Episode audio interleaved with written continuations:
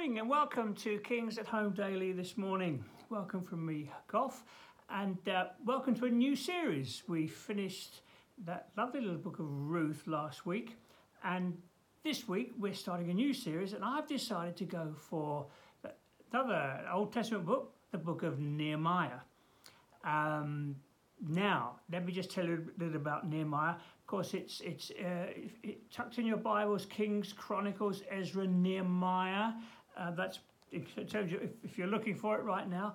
Um, but before I get into any details, as we always do, let's pray. Commit these few moments to the Lord this morning. Oh Lord, how important it is not just to rush into things, to rush into a new day without stopping and asking for your help, your prodding, your leading, your, your guiding. Lord, we want to honour you in everything we do. Come and speak to us now as we start this new series. Open your word. Would you come and speak to us, I pray, in Jesus' name. Amen. Okay, Nehemiah. Um, let me. I'll read you a few verses first, and then I'll explain where the setting of this, of this lovely book. The words of Nehemiah, son of Hakai, Hakaliah, in the month of Kislev, in the, twen- in the 20th uh, year, while I was in the citadel of Susa, Hanai, one of my, sorry, in Susa, Hanani, one of my brothers, came from Judah with some other men, and I questioned them about the Jewish remnant who had survived the exile and also about Jerusalem. Okay, so um, the setting is the end of the exile. You remember the kings, the period of the kings came to an end um, because of the disobedience of Israel. Uh, they were carried off to to Babylon. Uh, absolute, I mean, tragic, tragic. The temple is is is is, is, is, is kind of well is ramshack is ransacked, and the the silver ornaments taken away and along with the people, those that weren't weren't hadn't been killed. And so a very low point in Israel's history. And the prophets, of course, had prophesied that, that there'd be this exile of 70 years. I guess that's kind of a generation. Um, but then there would be a return, there would be a rebuilding, there would be uh, a future, as there always is for the people of God. And so Nehemiah, he's at Susa, that's somewhere near, near, near Babylon. It's another city there. I think it was the king's summer residence.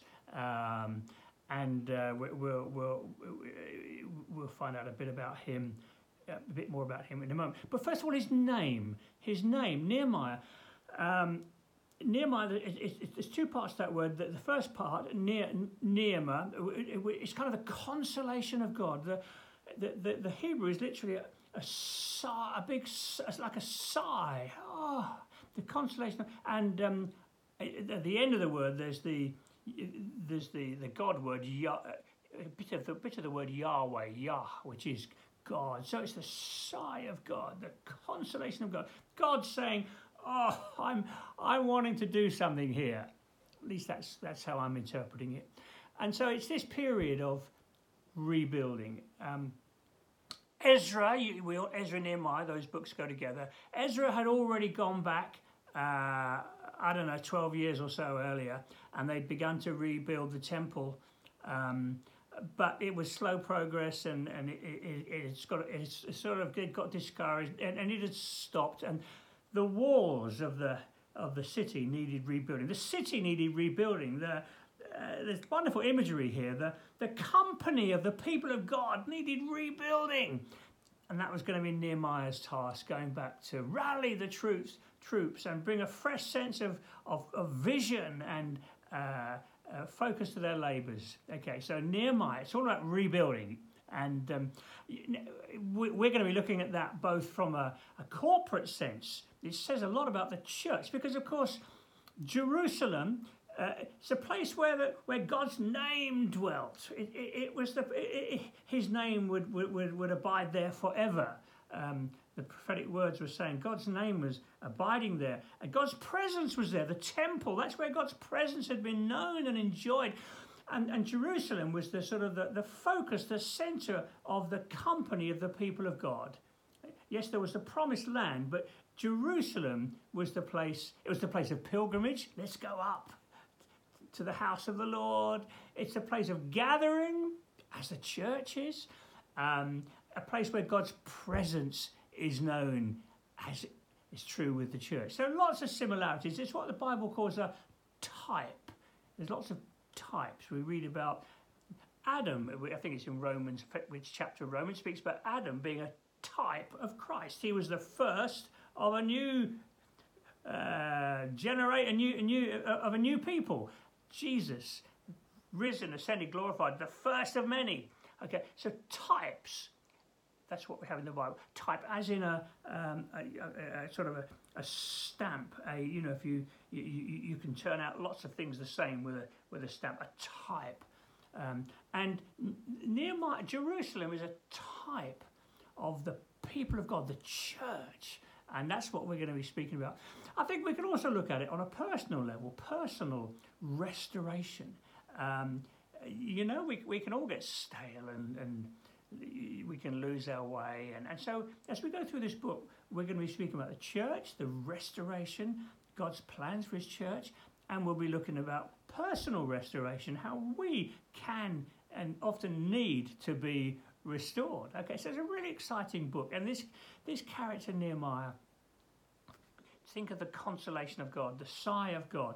Oh, my people. Oh, and uh, uh, his passion for his people. We're going to find out Nehemiah is quite a passionate chap. he's he's not a mouse. Um, and so something of the heart of God comes through. Uh, of course, he's not perfect, um, but he's a he again. He's a type. Okay, um, in a sense, he's a type of Christ. I will build my church. Okay, so um, these are the types are the, the, the Old Testament. They're little sort of cameos, pictures that help us understand the purposes of God's redemp- redemption, the redeeming purposes of God. So I hope you're you're going to stick with me as we go through Nehemiah. It's really it's full of action. It's very practical, and we find uh, some. As I say, we're going to find some things that are really going to encourage us individually and as a church family. That okay? So that's this is the book of Nehemiah. So the words of Nehemiah. We don't know much more about him. That that's it. He's just straight on the on, on the page, verse one, and we're in and we're told of the time it was and where he is. And he heard news back from uh, from Judah, from Hanani, one of his brothers, came to, and he questioned them about the Jewish remnant who had survived the exile. They'd been allowed to go back. Um, many obviously hadn't. Nehemiah hadn't. Why? I don't know. Perhaps he was too young when the first batch went, when Ezra, 12 so years ago, when Ezra and co would go, maybe he was a bit young, whatever. He hadn't gone down then. So here, he, here, this is now his moment. They said to me, Those who survived the exile and are back in the province, this is verse 3, are in great trouble and disgrace. The wall of Jerusalem is broken down and its gates have been burned with fire. Now, there's times when the church is like that, isn't it? The wars, when uh, those who survive, they're in great trouble and disgrace. They, they were in great need. We sometimes, in our lives as Christians, might go through times like that. I look back over my Christian life, some of those early days, um, just a bit not, not as strong as I wanted to be, and, and so on. So there's this you know, a place of weakness, place of, place of vulnerability, let's put it like that. That's what was going on here. And then it says this When I heard these things, I sat down and wept. For some days I mourned and fasted and prayed before the God of heaven. oh, isn't that lovely? I, I, I, love that. When I heard this, my time is nearly gone. I sat down and wept. God's working. God's working.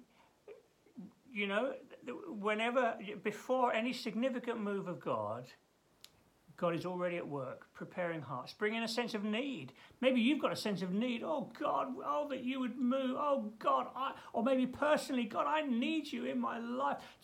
Praise God, this is a wonderful thing. It means that God is on the move. Don't despair. If you're feeling like that, if you're feeling a bit desperate, praise God in a sense because it means that God is stirring. He's wanting to do something. And as we look at the church now, we might think, oh, God, in this nation, oh, we're longing more and more for you to do something. Be encouraged because it means that God is stirring. He's wanting to do something and He's preparing us with a longing. And that's what's going on here. He mourned and he fasted before the God of heaven. I love that. God of heaven. I'll come back to it tomorrow because my time has gone. Lord, I thank you. You're the God of heaven. You're not, Lord, you're glorious. You're magnificent. You reign over all. Heaven is your throne, earth is your footstool. Lord, we want our hearts to be warmed by your word in these days. And Lord, I pray for us. I pray for everyone watching this morning. Lord, if you Lord, whatever, I pray you would, be, you would be warming our hearts for your purposes in our lives. Lord, maybe there's longings in our lives, in our hearts, that you're stirring up at this time. Lord, teach us to be like Nehemiah and turn them into prayers. Turn them into expressions of asking and longing and reaching out to you. So, Lord, go with us today. We want to be used by you. We want you to be speaking to us as we walk through today. Go with us, I pray in Jesus' name. Amen. God bless. Sorry, overshot. Have a great day, and I'll be back here tomorrow. Bye now.